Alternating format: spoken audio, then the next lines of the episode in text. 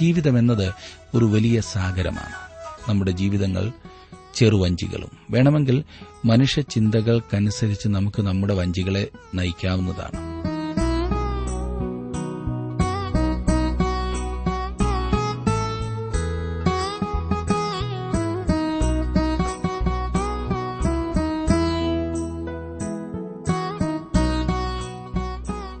Trans World radio ഇന്ത്യയുടെ ജീവസന്ദേശ വചന പഠന പരിപാടിയിലേക്ക് സ്വാഗതം.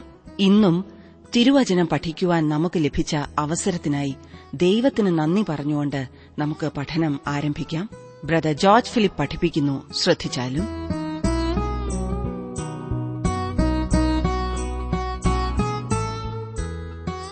കൊടുങ്കാറ്റിന്റെയും കപ്പൽ ഛേദത്തിന്റെയും നടുവിൽ കൂടി പൌലോസ് റോമിലേക്ക് പോയതാണ് അപ്പോസ്വലപ്പെടുത്തേണ്ട പുസ്തകം ഇരുപത്തിയേഴാം അധ്യായത്തിൽ നാം ഇന്ന് പഠിക്കുവാൻ പോകുന്നത്. ഈ യാത്രയെ പൌലോസിന്റെ നാലാമത്തെ പ്രേക്ഷിത യാത്ര എന്ന് വിളിക്കാവുന്നതത്രേ. മറ്റ് മൂന്ന് യാത്രകളിലും ചെയ്തിരുന്നതുപോലെ പൌലോസ് റോമിലേക്കുള്ള യാത്രയിലും പ്രവർത്തന നിരതനായിരുന്നു എന്നത് വളരെ ചിന്തിപ്പിക്കുന്നതാണ്. അത് മാത്രമല്ല അനേകം പേരുമായി ഇടപെടുകയും കർത്താവിനു വേണ്ടി വിശ്വസ്തയോടെ സാക്ഷ്യം വഹിക്കുകയും ചെയ്തു. ചങ്ങല ധരിച്ചുകൊണ്ടാണ് പൌലോസ് യാത്ര ചെയ്തതെങ്കിലും ചങ്ങല അവന്റെ പ്രവർത്തനത്തിന് തടസ്സമായിരുന്നില്ല. എത്ര മനോഹരമായിരിക്കുന്നില്ലേ? പലപ്പോഴും ജീവിതത്തിൽ നമുക്കുള്ള പരിമിതികൾ ജീവിതത്തെ തന്നെ നശിപ്പിക്കുന്നതുപോലെ തോന്നാറുണ്ടല്ലേ? എന്നാൽ പൌലോസിന് തന്റെ പരിമിതി ഒരിക്കലും ഒരു പ്രശ്നമായിരുന്നില്ല. രണ്ട് കൈയിലും ചങ്ങലയുള്ള ഒരു മനുഷ്യനേക്കാൾ കൂടുതൽ പരിമിതിയുള്ളത് ആരാണ്? പൌലോസ് തന്നെ ഇപ്രകാരം പറഞ്ഞിട്ടുണ്ടല്ലോ രണ്ട് തിമത്യോസ് രണ്ടാം അധ്യായത്തിന്റെ ഒൻപതാം വാക്യത്തിൽ അതറിയിക്കുന്നതിൽ ഞാൻ ദുഷ്പ്രവൃത്തിക്കാരൻ എന്ന പോലെ ചങ്ങല ധരിച്ച് കഷ്ടം സഹിക്കുന്നു. ദൈവവചനത്തിനോ ബന്ധനമില്ല. എത്ര മനോഹരമായ പ്രസ്താവന. ദൈവവചനത്തിനോ ബന്ധനമില്ല. നമ്മെ വിളിച്ചിരിക്കുന്നത് ആ ബന്ധനമില്ലാത്ത ദൈവവചനം അറിയിക്കുവാനാണ്. ഫിലിപ്പ് ലേഖനം ഒന്നാം അധ്യായത്തിന് പന്ത്രണ്ടാം വാക്യത്തിൽ പൌലോസ് പറഞ്ഞിരിക്കുന്നത് എനിക്ക് ഭവിച്ചത് സുവിശേഷത്തിന്റെ അഭിവൃദ്ധിക്ക് കാരണമായി തീർന്നു എന്നാണ്. ഈ സംഭവങ്ങളിലെല്ലാം ദൈവമുണ്ട്. മറ്റ് യാത്രകളിൽ നിന്നും ഈ യാത്ര വ്യത്യസ്തമായിരുന്നു എന്ന് മാത്രം. ഈ യാത്രയുടെ ചിലവെല്ലാം റോം അത്ര വഹിക്കുന്നത്. ഗവൺമെന്റ് ചിലവിലുള്ള ഒരു യാത്ര. പൌലോസ് ഇപ്പോൾ റോമൻ തടവുകാരനാണ്. തനിക്ക് റോമിലേക്ക് പോകുവാനുള്ള പ്രാർത്ഥനയുടെ പൂർത്തീകരണമായിരുന്നു അത്. പൌലോസ് കൈസരെ അഭയം ചൊല്ലിയതോടെ ഗവർണറായിരുന്ന ഫെസ്തോസിന്റെയും അഗ്രിപ്പ രാജാവിന്റെയും അധികാരപരിധിയിൽ നിന്ന് മാറുകയാണ് ചെയ്തത്. കൈസരെ അഭയം ചൊല്ലിയില്ലായിരുന്നുവെങ്കിൽ അവനെ വിട്ടയപ്പാൻ കഴിയുമായിരുന്നു എന്നാണ് പൌലോസിനെ ശ്രദ്ധിച്ച ശേഷം അഗ്രിപ്പ രാജാവ് ഫെസ്തോസിനോട് പറഞ്ഞത്. അവർക്ക് പൌലോസിനെ റോമിലേക്ക് അയക്കുക അല്ലാതെ മറ്റൊന്നും ചെയ്യുവാൻ ഇനിയും കഴിയുമായിരുന്നില്ല. കാരണം പൌലോസ് കൈസരെ അഭയം ചൊല്ലിയിരുന്നു. ഒരു റോമൻ പൌരനായിരിക്കുന്നിടത്തോളം നീതി നിർവഹണത്തിനായി നീതി ലഭിക്കുന്നതിനായി ഏതൊരു പൌരനും കൈസരെ അഭയം ചൊല്ലുവാനുള്ള അവകാശമുണ്ടായിരുന്നു. ഇരുപത്തിയേഴാം അധ്യായത്തിൽ പൌലോസിന്റെ റോമിലേക്കുള്ള യാത്രയെക്കുറിച്ച് വിവരിക്കുന്നതാണ് നാം കാണുന്നത്. കപ്പൽ യാത്രയുടെ പൂർണ വിവരണം ലഭിക്കുന്നു. പുരാതന കാലത്തെ കപ്പൽ യാത്രയെ സംബന്ധിച്ച് ഇന്ന് ലഭിക്കാവുന്നതിൽ ഏറ്റവും നല്ല ഒരു വിവരണമാണ് ഈ അധ്യായത്തിൽ നമുക്ക് ലഭിക്കുന്നത്. പൌലോസ് അപ്പസ്തോലിനോടൊപ്പം നമുക്ക് റോമിലേക്ക് കപ്പൽ യാത്ര ആരംഭിക്കാം. അപ്പസ്തോല പ്രവൃത്തികളുടെ പുസ്തകത്തിലെ അവസാന യാത്രാ വിവരണമാണിത്. അധ്യായത്തിന്റെ ഒന്നാം വാക്യം. ഞങ്ങൾ കപ്പൽ കയറി ഇഥലിലേക്ക് പോകണം എന്ന് കൽപ്പനയായപ്പോൾ പൌലോസിനെയും മറ്റ് ചില തടവുകാരെയും ഔഗസ്ത് പട്ടാളത്തിലെ ശതാധിപനായ ലൂസിയാസിനെ ഏൽപ്പിച്ചു. ഇറ്റലിയിലേക്കുള്ള യാത്രയുടെ തുടക്കമാണിത്. മറ്റ് തടവുകാരോടൊപ്പം പൌലോസും ലൂസിയോസ് എന്ന ശതാധിപന്റെ മേൽനോട്ടത്തിലായിരുന്നു. തടവുകാരിൽ പൌലോസ് മാത്രം റോമാ പൌരനായിരുന്നു എന്ന് ചിന്തിക്കുന്നതിൽ തെറ്റില്ല. ഒരുപക്ഷെ മറ്റുള്ളവർ കുറ്റവാളികളും മരണശിക്ഷ അനുഭവിക്കുവാൻ റോമിലേക്ക് പോകുന്നവരുമായിരിക്കണം. അവരിലധികം പേരും വന്യമൃഗങ്ങൾക്ക് ഇരയായി തീരേണ്ടവരാണ്. യാതൊരു പ്രത്യാശയുമില്ലാത്ത നിർഭാഗ്യരായ തടവുകാരായിരുന്നു അവർ. അങ്ങനെയുള്ളവർക്ക് പ്രത്യാശയുടെ സുവിശേഷം നൽകുവാൻ പൌലോസിന് അവസരം ലഭിക്കുകയാണ് ഈ യാത്രയിൽ ലഭിക്കുന്നത്. ബദ്ധന്മാർക്ക് വിടുതൽ നൽകേണ്ടതിനും അതുപോലെയുള്ള ആളുകളെ രക്ഷയിലേക്ക് നയിക്കേണ്ടതിനും കൂടിയാണ് താൻ ലോകത്തിലേക്ക് വന്നത് എന്ന് നമ്മുടെ കർത്താവ് പറഞ്ഞ കാര്യം ഓർമ്മിക്കുന്നുണ്ടല്ലോ. അതായത് അവരെ ആത്മീയ സ്വാതന്ത്ര്യമുള്ളവരാക്കി തീർക്കുന്നതിനും പാപത്തിൽ നിന്നും കുറ്റബോധത്തിൽ നിന്നും വിടുവിക്കേണ്ടതിനുമാണ് യേശുക്രിസ്തു ലോകത്തിലേക്ക് വന്നത്. ഈ യൂലിയോസ് വളരെ മര്യാദയുള്ള വ്യക്തിയായിരുന്നു എന്ന് നമുക്ക് കാണുവാൻ സാധിക്കും. രണ്ടാം വാക്യത്തിൽ നാം കാണുന്നു അങ്ങനെ ഞങ്ങൾ ആസ്യക്കര പറ്റി ഓടുവാനുള്ള അദ്രമുത്യ കപ്പലിൽ കയറി നീക്കി. തെസ്ലോനിക്കയിൽ നിന്നുള്ള മക്കതോന്യക്കാരനായ അരിസ്തഹോസും ഞങ്ങളോടുകൂടി ഉണ്ടായിരുന്നു. ഈ യാത്രയുടെ ഒരു ഭൂപടം നോക്കി മനസ്സിലാക്കുന്നത് സഹായകരമാണ് കേട്ടോ. ഇപ്പോൾ അവർ ഇസ്രായേൽ ദേശത്തിന്റെ തീരത്തുകൂടി വടക്കോട്ട് യാത്ര ചെയ്യുന്നതായി കാണാം. അവർ ആഴക്കടലിലേക്ക് യാത്ര ചെയ്ത് റോമിലെത്തുവാൻ ശ്രമിക്കുകയല്ല ചെയ്യുന്നത് തീരത്തുകൂടിയാണ് കപ്പൽ നീങ്ങിക്കൊണ്ടിരുന്നത്. മൂന്നാം വാക്യം പിറ്റേന്ന് ഞങ്ങൾ സീതോനിലെത്തി യുലിയോസ് പൌലോസിനോട് ദയ കാണിച്ചു. സ്നേഹിതന്മാരുടെ അടുക്കൽ പോയി സൽക്കാരം കൈക്കൊള്ളുവാൻ അനുവദിച്ചു. ഇന്നത്തെ ലെബനോൻ എന്നറിയപ്പെടുന്ന അന്നത്തെ ഫൊയ്നിക്യ ദേശത്തിന്റെ തീരത്തുള്ള പ്രദേശങ്ങളായിരുന്നു സോർ സീതോൻ നഗരങ്ങൾ. പൌലോസ് അപ്പോസ്തോലിന് അനുവദിച്ചിരുന്ന സ്വാതന്ത്ര്യം എത്രമാത്രമായിരുന്നു എന്ന് ശ്രദ്ധിക്കുക? സുവിശേഷ ദൂത് യൂലിയോസ് അറിയുകയും ക്രിസ്തുവിൽ വിശ്വസിക്കാൻ ഇടയായി എന്ന് മാത്രമേ ഞാൻ ചിന്തിക്കുന്നത്. വളരെ കരുതലോടെയാണ് അയാൾ പൌലോസിനോട് പ്രവർത്തിച്ചത്. ശ്രേഷ്ഠ അപ്പസ്തലനായ പൌലോസിന് പോലും ക്രിസ്തീയ സഹോദരന്മാരുടെ കൂട്ടായ്മയും സൽക്കാരവും ആവശ്യമായിരുന്നു എന്നിവിടെ കാണുന്നു. നമ്മിൽ ആരും തന്നെ അതിൽ നിന്നും വ്യത്യസ്തരല്ല. നമുക്ക് തമ്മിൽ തമ്മിൽ ധാരണയും പ്രോത്സാഹനവും ആവശ്യമത്രേ. നമ്മുടെ ആത്മീയ വളർച്ചയ്ക്ക് മറ്റ് സഹോദരന്മാരോടും സഹോദരിമാരോടുമുള്ള കൂട്ടായ്മ അത്യന്താപേക്ഷിതമാണ്. ഇത് അവഗണിച്ചൊരിക്കലും നാം മുൻപോട്ടു പോകുവാൻ ശ്രമിക്കരുത്. നാലാം വാക്യം. അവിടെ നിന്നും ഞങ്ങൾ നീക്കി കാറ്റ് പ്രതികൂലമാകിയാൽ കുപ്രോസ് ദ്വീപിന്റെ മറ പറ്റി ഓടി. അവർ കുപ്രോസ് ദ്വീപിന്റെ തെക്ക് ഭാഗത്തെത്തി എന്നർത്ഥം. വടക്കൻ കാറ്റ് അവർക്ക് പ്രതികൂലമായിരുന്നു എന്ന് പറഞ്ഞിരിക്കുന്നു. അഞ്ചാം വാക്യം. കിലിക്കിയ പംഫുല്യ കടൽ വഴിയായി ചെന്ന് ലുക്കിയായിലെ മുറാബ് പട്ടണത്തിലെത്തി പൌലോസ് ഈ പ്രദേശത്തുകൂടി മുമ്പ് യാത്ര ചെയ്തതാണ്. തീരത്തുകൂടി അവർ ഏഷ്യ മൈനറിന്റെ തെക്ക് തീരത്തേക്ക് യാത്ര ചെയ്യുകയാണ്. ഞാൻ വീണ്ടും പറയട്ടെ ഒരു ഭൂപടത്തിൽ നോക്കി ഈ സ്ഥലങ്ങൾ പ്രത്യേകം പഠിക്കുന്നത് നല്ലതാണ്. ആ യാത്ര ഒരു യാഥാർത്ഥ്യമായിരുന്നു എന്ന് ഗ്രഹിക്കുന്നത് തന്നെ നമ്മുടെ വിശ്വാസത്തിൽ വളരുവാൻ നമ്മെ സഹായിക്കും. ആറാം വാക്യത്തിൽ അവിടെ ശതാധിപൻ ഇറ്റലിയയ്ക്ക് പോകുന്ന ഒരു അലക്സാന്ദ്രിയ കപ്പൽ കണ്ടു. ഞങ്ങളെ അതിൽ കയറ്റി. വടക്കേ ആഫ്രിക്കയിൽ നിന്ന് വരുന്നതും ഇറ്റലിയിലേക്ക് യാത്ര ചെയ്യുന്നതുമായ ഒരു അലക്സന്ദ്രിയ കപ്പൽ കണ്ടപ്പോൾ ശതാധിപൻ അവരെ അതിൽ കയറ്റുകയാണ് ചെയ്തത്. ഇനിയും ഏഴും എട്ടും വാക്യങ്ങൾ നോക്കിക്കാട്ടെ. പിന്നെ ഞങ്ങൾ ബഹുദിവസം പതുക്കെ ഓടി. ക്ലീദോസ് തൂക്കിൽ പ്രയാസത്തോടെ എത്തി. കാറ്റ് സമ്മതിക്കായകയാൽ ക്രേത്ത ദ്വീപിന്റെ മറപറ്റി സൽമോനയ്ക്ക് നേരെ ഓടി. കരപറ്റി പ്രയാസത്തോടെ ലസയ്യ പട്ടണത്തിന്റെ സമീപത്ത് ശുഭതുറമുഖം എന്നു പേരുള്ള സ്ഥലത്ത് എത്തി. അവർ ക്രേത്ത ദ്വീപിലേക്കാണ് സഞ്ചരിക്കുന്നത്. അവരുടെ യാത്ര പ്രയാസപൂർണമായിരുന്നു എന്ന് തോന്നുന്നു. എതിരെയുള്ള ശക്തമായ കാറ്റ് അക്കാലത്ത് യാത്രയ്ക്ക് പ്രയാസം സൃഷ്ടിച്ചിരുന്നു. അവർ ദ്വീപിന്റെ തെക്കേ ഭാഗത്തുകൂടി സഞ്ചരിച്ച് ലസയ്യ പട്ടണത്തിലെത്തി. ഒൻപതും പത്തും വാക്യങ്ങളിലേക്ക് നാം വരുമ്പോൾ അവിടെ കാണുന്നത് ഇങ്ങനെ വളരെ നാൾ ചെന്ന ശേഷം നോമ്പ് കഴിഞ്ഞിരിക്കെ കപ്പലോട്ടം വൈഷമ്യമാകൊണ്ട് പൌലോസ് പുരുഷന്മാരെ ഈ യാത്രയിൽ ചരക്കിനും കപ്പലിനും മാത്രമല്ല നമ്മുടെ പ്രാണങ്ങൾക്കും ഏറിയ കഷ്ടനഷ്ടങ്ങൾ വരും എന്ന് ഞാൻ കാണുന്നു എന്നവരെ പ്രബോധിപ്പിച്ചു. ശീതകാലം ആരംഭിക്കുവാൻ പോകുന്നു എന്നാണ് ഇവിടെ നാം മനസ്സിലാക്കുന്നത്. കൊടുങ്കാറ്റിന്റെ കാലം ആരംഭിക്കുന്നു. അതിനു മുൻപ് റോമയിൽ എത്തിച്ചേരണമെന്നതായിരുന്നു അവരുടെ ഉദ്ദേശം. യാത്ര പ്രയാസമുള്ളതായപ്പോൾ പൌലോസ് അവരെ പ്രബോധിപ്പിക്കുവാൻ തുടങ്ങി എന്നിവിടെ പറഞ്ഞിരിക്കുന്നു. പതിനൊന്നാം വാക്യം. ശതാധിപനോ പൌലോസ് പറഞ്ഞതിനേക്കാൾ മാലുമിയുടെയും കപ്പലുടമസ്ഥന്റെയും വാക്ക് അധികം വിശ്വസിച്ചു. ശതാധിപനെ മനസ്സിലാക്കുന്നതിൽ ആർക്കും വിഷമമുണ്ടാകയില്ല. കാരണം കപ്പൽ യാത്രയെക്കുറിച്ച് പൌലോസിനേക്കാൾ അറിവ് കപ്പിത്താനുണ്ട് എന്ന് പ്രതീക്ഷിക്കുന്നതിൽ തെറ്റില്ലല്ലോ. പൌലോസിനെ യഥാർത്ഥ പരീക്ഷയുടെ മധ്യത്തിൽ നാം ഇവിടെ കാണുന്നു. പൌലോസ് ഒരു നിർദ്ദേശം മുമ്പോട്ട് വയ്ക്കുന്നു. ആ നിർദ്ദേശത്തിനനുസരിച്ച് പ്രവർത്തിക്കേണ്ടതായിരുന്നു എന്ന് അവർ പിന്നീട് മനസ്സിലാക്കുന്നതത്രേ. പൌലോസിന്റെ ആത്മീയ നേതൃത്വം ഇവിടെ ദൃശ്യമാകുന്നു. പൌലോസിന്റെ ജീവിതത്തിൽ അനച്ചിതത്വമോ കുഴപ്പമോ നിരാശയോ യാതൊന്നുമില്ല. ഒരു തികഞ്ഞ വ്യക്തിത്വത്തിന്റെ ഉടമയായിരുന്നു പൌലോസ്. താൻ പോകുന്ന വഴി പൗലോസിന് അറിയാമായിരുന്നു.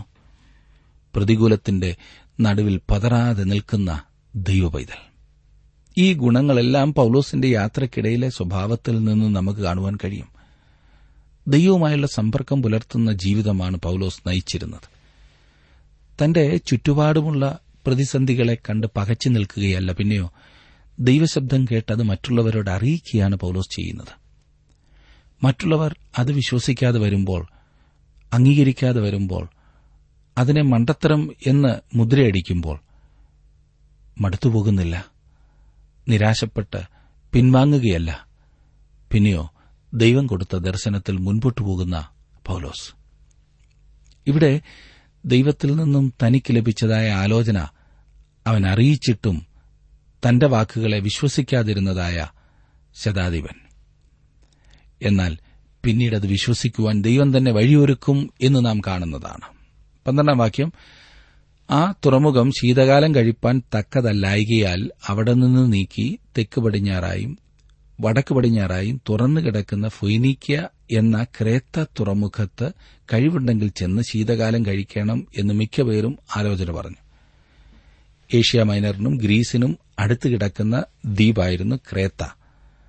അത് ഏറ്റവും വലിയതും പല നല്ല തുറമുഖങ്ങളുള്ളതുമായ ദ്വീപായിരുന്നു. പൌലോസിന്റെ റോമിലേക്കുള്ള യാത്രാ തീരുമാനം ശരിയായിരുന്നു എന്ന് തെളിയിക്കുന്ന വിധം കാര്യങ്ങൾ നടക്കുവാൻ പോകുകയാണ്. യാത്രാസമയം മുഴുവൻ കപ്പിത്താൻ പടയാളികൾ യാത്രക്കാർ മുതലായവരെല്ലാം മനുഷ്യചിന്താഗതികളിൽ മാത്രം ആശ്രയിക്കുന്നവരായിരുന്നു. എന്നാൽ പൌലോസാകട്ടെ ദൈവത്തിങ്കിലേക്ക് തന്റെ ശ്രദ്ധ തിരിച്ചു. പതിമൂന്നാം വാക്യം. തെക്കൻ കാറ്റ് മന്ദമായി ഊതുകയാൽ താൽപര്യം സാധിച്ചു എന്ന് തോന്നി. അവർ അവിടെ നിന്ന് നങ്കൂരമെടുത്ത് ക്രേത്തദ്വീപിന്റെ മറപറ്റി ഓടി. അവരെ സംബന്ധിച്ചിടത്തോളം ഈ യാത്ര ഒരു ഭാഗ്യപരീക്ഷണമായിരുന്നു. തെക്കൻ കാറ്റ് മന്ദമായി ഊതി. അതിനാൽ താൽപര്യം സാധിച്ചു എന്നവർക്ക് തോന്നി. കപ്പിത്താൻ തന്റെ സ്വയത്തിലേക്കും മനുഷ്യബുദ്ധിയിലേക്കും മാത്രം നോക്കുന്ന വ്യക്തിയായിരുന്നു. അതെ തന്റെ അനുഭവ ജ്ഞാനം കൊണ്ട് കാര്യം നേടാം എന്ന് ചിന്തിക്കുന്ന ഒരു വ്യക്തി. പോലോസ് ആകട്ടെ ദൈവത്തെങ്കിലേക്ക് നോക്കി. പിന്നീട് പോലോസ് ഈ മനുഷ്യനോട് ഇപ്രകാരം പറയുന്നുണ്ട് ഞാൻ ദൈവത്തെ വിശ്വസിക്കുന്നു എന്ന്. ഇരുപത്തിയേഴാം അധ്യായത്തിന്റെ ഇരുപത്തിയഞ്ചാം വാക്യത്തിൽ. ഞാൻ ദൈവത്തിൽ വിശ്വസിക്കുന്നു എന്നല്ല ഞാൻ ദൈവത്തെ വിശ്വസിക്കുന്നു എന്നാണ് പൗലോസ് പറയുന്നത്. ജീവിതം എന്നത് ഒരു വലിയ സാഗരമാണ്. നമ്മുടെ ജീവിതങ്ങൾ ചെറുവഞ്ചികളും. വേണമെങ്കിൽ മനുഷ്യ ചിന്തകൾക്കനുസരിച്ച് നമുക്ക് നമ്മുടെ വഞ്ചികളെ നയിക്കാവുന്നതാണ്. സുഹൃത്തെ ഒരു വലിയ ചുഴലിക്കാറ്റ് ആഞ്ഞടിക്കുവാൻ പോകുന്നു. കോളിളക്കത്തിന്റെയും കുഴപ്പങ്ങളുടെയും കൂരിരുട്ടിന്റെയും മധ്യത്തിൽ അധികം പേരും തങ്ങളുടെ മനോബോധം അനുസരിച്ച് വിചാരിച്ചുകൊണ്ടിരിക്കുന്നു എന്നതാണ് പരിതാപകരമായ സംഗതി. ഒരു നല്ല സമൂഹം കെട്ടിപ്പടുക്കുന്നതിനെന്ന് പറഞ്ഞുള്ള മനുഷ്യ നിർദ്ദേശങ്ങൾ ആയിരമായിരമാണ്. എന്നിട്ടും നാം നോക്കുന്നിടത്തെല്ലാം പരാജയങ്ങളാണ്. ദൈവത്തെ അറിയുന്ന മനുഷ്യരെയാകുന്നു നമുക്കിന്ന് ആവശ്യം അടുത്ത അൻപത് വർഷം ദൈവം എങ്ങനെ പ്രവർത്തിക്കുവാൻ പോകുന്നു എന്ന അറിവാണ് ഒരു വ്യക്തിയെ മഹാനാക്കുന്നതെന്ന് ഒരു ദൈവഭക്തൻ പറഞ്ഞു. അപ്രകാരത്തിലുള്ള അധികം പേരെ നാം ഇന്നാളുകളിൽ കാണുന്നില്ല എന്നതാണ് പരമാർത്ഥം. പ്രിയ സുഹൃത്തെ താങ്കളുടെ ജീവിതത്തിന്റെ അനുഭവം അതല്ലേ? തെക്കൻ കാറ്റ് മന്ദമായി ഊതുകയാൽ താൽപര്യം സാധിച്ചു എന്ന് തോന്നുക. ജീവിതത്തിൽ വലിയ കാറ്റും കോളും പ്രതീക്ഷിച്ച വ്യക്തിയായിരുന്നു താങ്കൾ. പക്ഷെ ഇന്ന് വലിയ തരക്കേടില്ല. ചിന്തിച്ചതിനേക്കാളൊക്കെ ഭംഗിയായി കാര്യങ്ങൾ പോകുന്നു. മക്കളൊക്കെ ഒരു നല്ല നിലയിലായി. വീട്ടിലെ അന്തരീക്ഷവും തരക്കേടില്ല. രോഗവും ബുദ്ധിമുട്ടും ഈ പറയുന്നത് പോലെ ഒരു വലിയ പ്രശ്നമായി തോന്നുന്നില്ല. അങ്ങനെ ചിന്തിക്കുന്ന താങ്കൾ മനുഷ്യന്റെ നിർദ്ദേശം അനുസരിച്ചല്ലേ ഇന്ന് പോകുന്നത് സുഹൃത്തെ? ഒന്ന് ചിന്തിച്ചാട്ടെ. ഒന്ന് വിലയിരുത്തിക്കാട്ടെ. ദൈവത്തിന്റെ ആലോചന അറിയാത്ത മനുഷ്യൻ പറയുന്നത് ഇങ്ങനെ തന്നെ മുൻപോട്ട് പോയിക്കൊള്ളുവാനാണ്. കാരണം കാറ്റ് മന്ദമാണ്. ഭൗതികമായ സമൃദ്ധിയാകുന്നുവെങ്കിൽ അല്ലെങ്കിൽ വീട്ടിൽ അല്പം സന്തോഷവും സമാധാനവും ഒക്കെ ഉണ്ടെങ്കിൽ അതാണ് ദൈവാനുഗ്രഹമെന്ന്.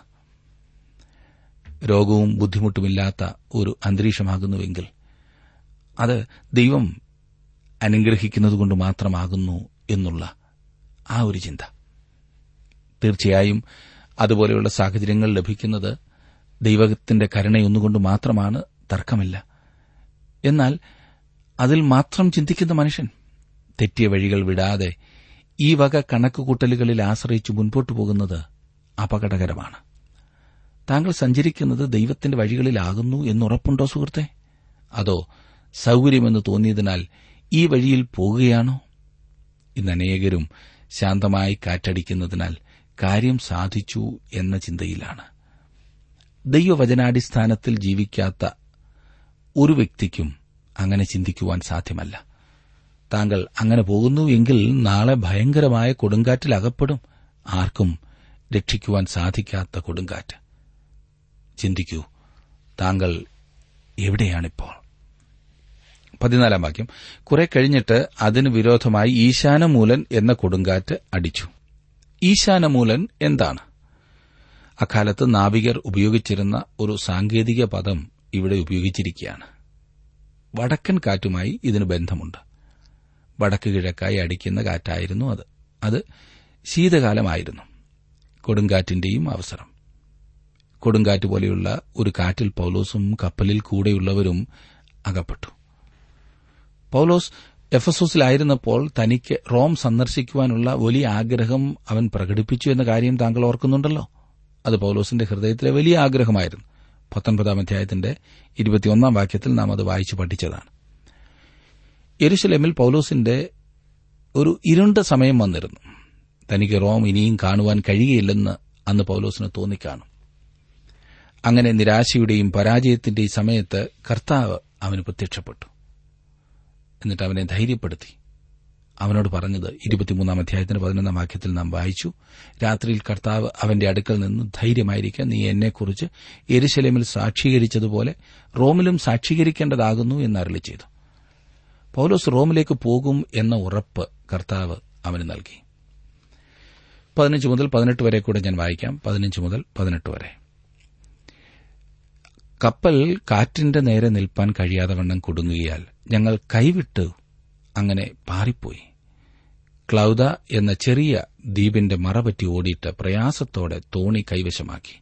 അത് വലിച്ചു കയറ്റിയിട്ട് അവർ കപ്പൽ ചുറ്റിക്കെട്ടിയും മറ്റും ഉറപ്പുവരുത്തി. പിന്നെ മണത്തിട്ടമേൽ അകപ്പെടും എന്ന് പേടിച്ച് പായി ഇറക്കി ഇങ്ങനെ പാറിപ്പോയി. ഞങ്ങൾ കൊടുങ്കാറ്റിനാൽ അത്യന്തം അലയുക കൊണ്ട് പിറ്റേന്ന് അവർ ചരക്ക് പുറത്തു കളഞ്ഞു ഇവിടെ ഭയങ്കരമായ പ്രശ്നത്തിലിപ്പോൾ അവർ എത്തിപ്പെട്ടിരിക്കുകയാണ്. ആദ്യം കാറ്റ് മന്ദമായി ഊതുകയാൽ കാര്യം സാധിച്ചുപോയി എന്ന് ചിന്തിച്ചവർ ഇപ്പോൾ കൊടുങ്കാറ്റിന് മുൻപിൽ നിൽക്കുവാൻ സാധിക്കാത്തതുപോലെ പാറിപ്പോയി മെഡിറ്ററേനിയൻ കടലിൽ കൂടി ക്രേത്ത ദ്വീപിൽ നിന്ന് അവർ പടിഞ്ഞാറോട്ട് യാത്ര ചെയ്തതായിരുന്നു. ക്ലൌദ എന്ന ചെറിയ ദ്വീപിന്റെ അടുത്ത് അവരുടെ കപ്പൽ കൊടുങ്കാറ്റിൽ നശിച്ചുപോകും എന്ന് വിചാരിച്ചു. ക്രേത്തയ്ക്ക് തെക്കുള്ള ഒരു ചെറിയ ദ്വീപായിരുന്നു ക്ലൌദ. കാറ്റിന് ഇഷ്ടമുള്ള ദിക്കിലേക്ക് കപ്പലിനെ അവർക്ക് വിട്ടുകൊടുക്കേണ്ടതായി വന്നു. കപ്പലിന്റെ ഭാരം കുറയ്ക്കുവാനായി ചരക്കെല്ലാം പുറത്തു കളഞ്ഞു. പത്തൊൻപതാം വാക്യത്തിൽ മൂന്നാം നാൾ അവർ സ്വന്ത കൈയാൽ കപ്പൽ കോപ്പും കടലിൽ ഇട്ടുകളഞ്ഞു കപ്പലിലെ ഭാരം മുഴുവനും അവർ പുറത്തു കളഞ്ഞു. ഇരുപതാം വാക്യം വളരെ നാളായിട്ട് സൂര്യനെയോ നക്ഷത്രങ്ങളെയോ കാണാതെയും വല്ലാത്ത കൊടുങ്കാറ്റ് അടിച്ചും കൊണ്ട് ഇരിക്കിയാൽ ഞങ്ങൾ രക്ഷപ്പെട്ടു എന്നുള്ള ആശയൊക്കെയും അറ്റുപോയി. വല്ലാത്ത കൊടുങ്കാറ്റെന്ന് ലൂക്കോസ് എഴുതിയിരിക്കുന്നതിനാൽ ഏറ്റവും ഭയങ്കരമായ കൊടുങ്കാറ്റാണ് ഉണ്ടായത് എന്ന് മനസ്സിലാക്കാവുന്നതത്രേ. അവരിലാരും ജീവനോടെ രക്ഷപ്പെടും എന്ന് അവർ വിചാരിച്ചില്ല. കൊടുങ്കാറ്റിലാണ് പൌലോസിൽ കൂടി ദൈവശബ്ദം കേൾക്കുവാനിടയായത്. പതിനാല് ദിവസത്തെ ഓളങ്ങൾക്കും കൊടുങ്കാറ്റിനും ശേഷം അവർ ജീവനോടെ ശേഷിക്കയില്ല എന്ന് കപ്പലിലുള്ളവർ ചിന്തിച്ചു. എന്നാൽ കർത്താവ് പൌലോസിന് പ്രത്യക്ഷപ്പെടുകയും അവൻ റോമിൽ എത്തുവാൻ ഇടയാകും എന്ന് അവന് ഉറപ്പുകൊടുക്കുകയും ചെയ്തു. ആ ഉറപ്പിന്മേൽ മറ്റ് ആളുകളെക്കാൾ ഉറച്ചു നിൽക്കുവാൻ പൌലോസിന് കഴിഞ്ഞു. നോക്കണേ ദൈവം തന്റെ പൈതലിനെ ശക്തിപ്പെടുത്തുന്നത് പ്രകാരമാകുന്നുവെന്ന് ജീവിതത്തിൽ ചുറ്റും നോക്കുമ്പോൾ പതറിപ്പോകുവാൻ മാത്രമേ സാഹചര്യങ്ങളുള്ളൂ. എന്നാൽ അങ്ങനെയുള്ള സാഹചര്യങ്ങളിലും ഉറച്ചു നിൽക്കുവാൻ നമ്മെ സഹായിക്കുന്നത് ദൈവത്തിലുള്ള നമ്മുടെ ആശ്രയമാണ്. ദൈവത്തെ നാം വിശ്വസിക്കുന്നതുകൊണ്ടാണ്. എന്നെ ശ്രദ്ധിക്കുന്ന പ്രിയ സഹോദര പ്രിയ സഹോദരി താങ്കളുടെ ജീവിതത്തിൽ പതറിപ്പോകുന്നതായ അവസ്ഥയാണോ? എന്തെങ്കിലും ചെറുതോ വലുതോ ആയ പ്രശ്നങ്ങളെ നേരിടേണ്ടി വരുമ്പോൾ വിചാരപ്പെട്ടും മനം കലങ്ങിയും പോകുന്ന അവസ്ഥ. അങ്ങനെ പതറിപ്പോകുന്ന അവസ്ഥയിൽ താങ്കൾ മുൻപോട്ടു പോയാൽ ജീവിതത്തിൽ ഒന്നും നേടുവാൻ കഴിയില്ല. മറിച്ച് ഉള്ളതും കൂടി നഷ്ടപ്പെടുത്തുക മാത്രമേയുള്ളൂ. ഉള്ള ആരോഗ്യം ഉള്ള ക്രിയാത്മകമായി ചിന്തിക്കുവാനുള്ള കഴിവ് എല്ലാം നഷ്ടപ്പെടുത്തും. എന്നാൽ ദൈവത്തിൽ ആശ്രയിക്കുന്ന ഒരു ദൈവപൈതലിന് സന്തോഷത്തോടും ജീവിതത്തിലെ പ്രതിസന്ധികളിൽ ഉറപ്പോടും മുൻപോട്ടു പോകുവാൻ സാധിക്കുമെന്നത് പൌലോസിന്റെ ജീവിതത്തിൽ നിന്നും നാം കാണുന്നു. താങ്കളുടെ ജീവിതം അപ്രകാരം സമർപ്പിക്കപ്പെട്ടതാണോ? ദൈവത്തിൽ വിശ്വസിക്കൂ. അവിടുന്ന് അറിയാതെ അവിടുന്ന് അനുവദിക്കാതെ താങ്കളുടെ ജീവിതത്തിൽ ഒന്നും സംഭവിക്കുന്നില്ല. താങ്കളുടെ ജീവിതത്തിൽ അവിടുന്ന് അറിഞ്ഞും അനുവദിച്ചും സംഭവിക്കുന്നതെല്ലാം താങ്കളുടെ നന്മയ്ക്കും മറ്റുള്ളവരുടെ അനുഗ്രഹത്തിനും മാത്രമാകുന്നു. ഇത് ഉറച്ചു വിശ്വസിക്കുന്നത് ജീവിതത്തെ ഏറ്റവും അധികം ഭംഗിയുമായി മുൻപോട്ട് കൊണ്ടുപോകുവാൻ താങ്കളെ സഹായിക്കും. അതിനായി ജീവിതത്തെ സമർപ്പിക്കുമോ? പ്രാർത്ഥിക്കാം. കർത്താവെ അവിടുത്തെ വചനത്തിലൂടെ ഞങ്ങളോട് ഇന്ന് വീണ്ടും സംസാരിച്ചതിനായി സ്തോത്രം. കർത്താവെ ഞങ്ങളുടെ ജീവിതത്തിൽ ഇതിനു മുൻപ് വന്നിട്ടുള്ള പ്രതിസന്ധികളിൽ ഞങ്ങൾ ദൈവത്തെപ്പോലും ചോദ്യം ചെയ്തിട്ടുണ്ട്. ഞങ്ങൾ പിറുപിറുത്തിട്ടുണ്ട് പതറിപ്പോയിട്ടുണ്ട്. അതുമൂലം നഷ്ടപ്പെട്ടത് വളരെയാണ് കർത്താവെ. ആരോഗ്യവും ഞങ്ങൾക്ക് ലഭിച്ച സാധ്യതകളും ഞങ്ങൾക്ക് ലഭിച്ച ചുറ്റുപാടുകളുമൊക്കെ ഞങ്ങൾ പതറിപ്പോയതിനാൽ നഷ്ടപ്പെട്ടു. എന്നാൽ കർത്താവെ ദൈവത്തിൽ ആശ്രയിച്ച പൌലോസിനെ പോലെ പ്രതിസന്ധികളുടെ മധ്യത്തിൽ ഉറച്ചു നിൽപ്പാൻ അവിടെ ഞങ്ങളെ സഹായിക്കണമേ. കർത്താവെ ഇന്ന് വചനം കേട്ട എല്ലാവരെയും അതിനായിട്ട് ഒരുക്കണമേ. തിരുനാമത്തെ നിന്റെ കുഞ്ഞുങ്ങളിലൂടെ മഹത്വപ്പെടുത്തണമേ. ക്രിസ്തു യേശുവിന്റെ നാമത്തിൽ അപേക്ഷിക്കുന്ന ഞങ്ങളുടെ പ്രാർത്ഥന കേൾക്കുമാറാകണമേ. ആമേൻ.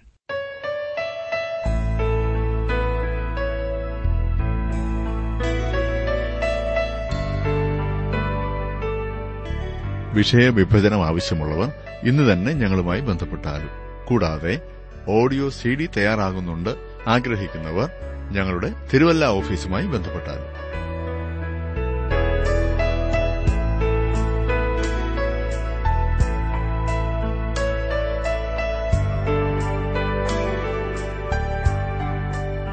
ഇന്നത്തെ പഠനം താങ്കൾക്ക് എങ്ങനെയാണ് പ്രയോജനപ്പെട്ടത് എന്നറിവാൻ ഞങ്ങൾ വളരെ ആഗ്രഹിക്കുന്നു.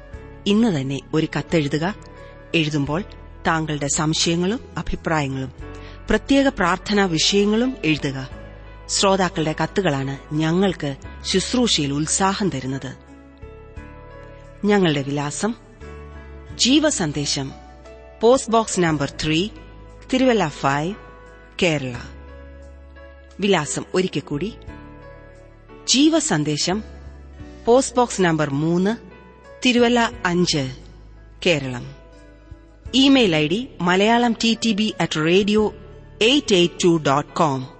ഞങ്ങളുമായി നേരിൽ സംസാരിക്കുവാൻ ആഗ്രഹിക്കുന്നവർ ഒൻപത് നാല് നാല് ഏഴ് ഏഴ് ആറ് ഏഴ് മൂന്ന് ഏഴ് എട്ട് nine four four seven seven six seven three seven eight എന്ന ഫോൺ നമ്പറിൽ ഉടനെ വിളിക്കുക. ഇന്റർനെറ്റിലും ഞങ്ങളുടെ പരിപാടി ലഭ്യമാണ്. website radio882.com.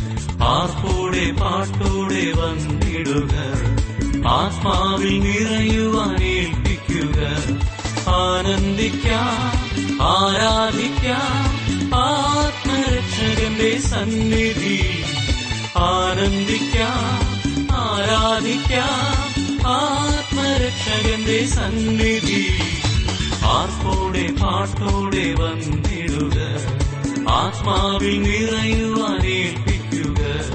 ആർപ്പോടെ പാട്ടോടെ വന്നിടുക. ആത്മാവിൽ നിറയുവാൻ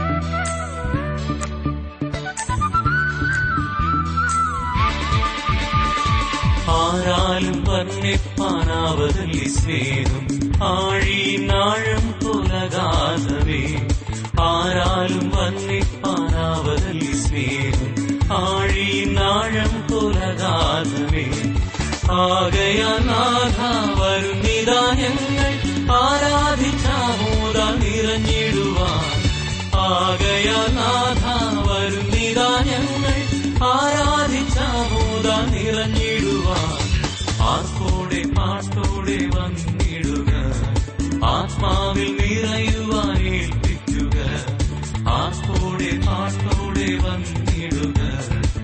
ആത്മാവിൽ നിറയുവാൻ ഏൽപ്പിക്കുക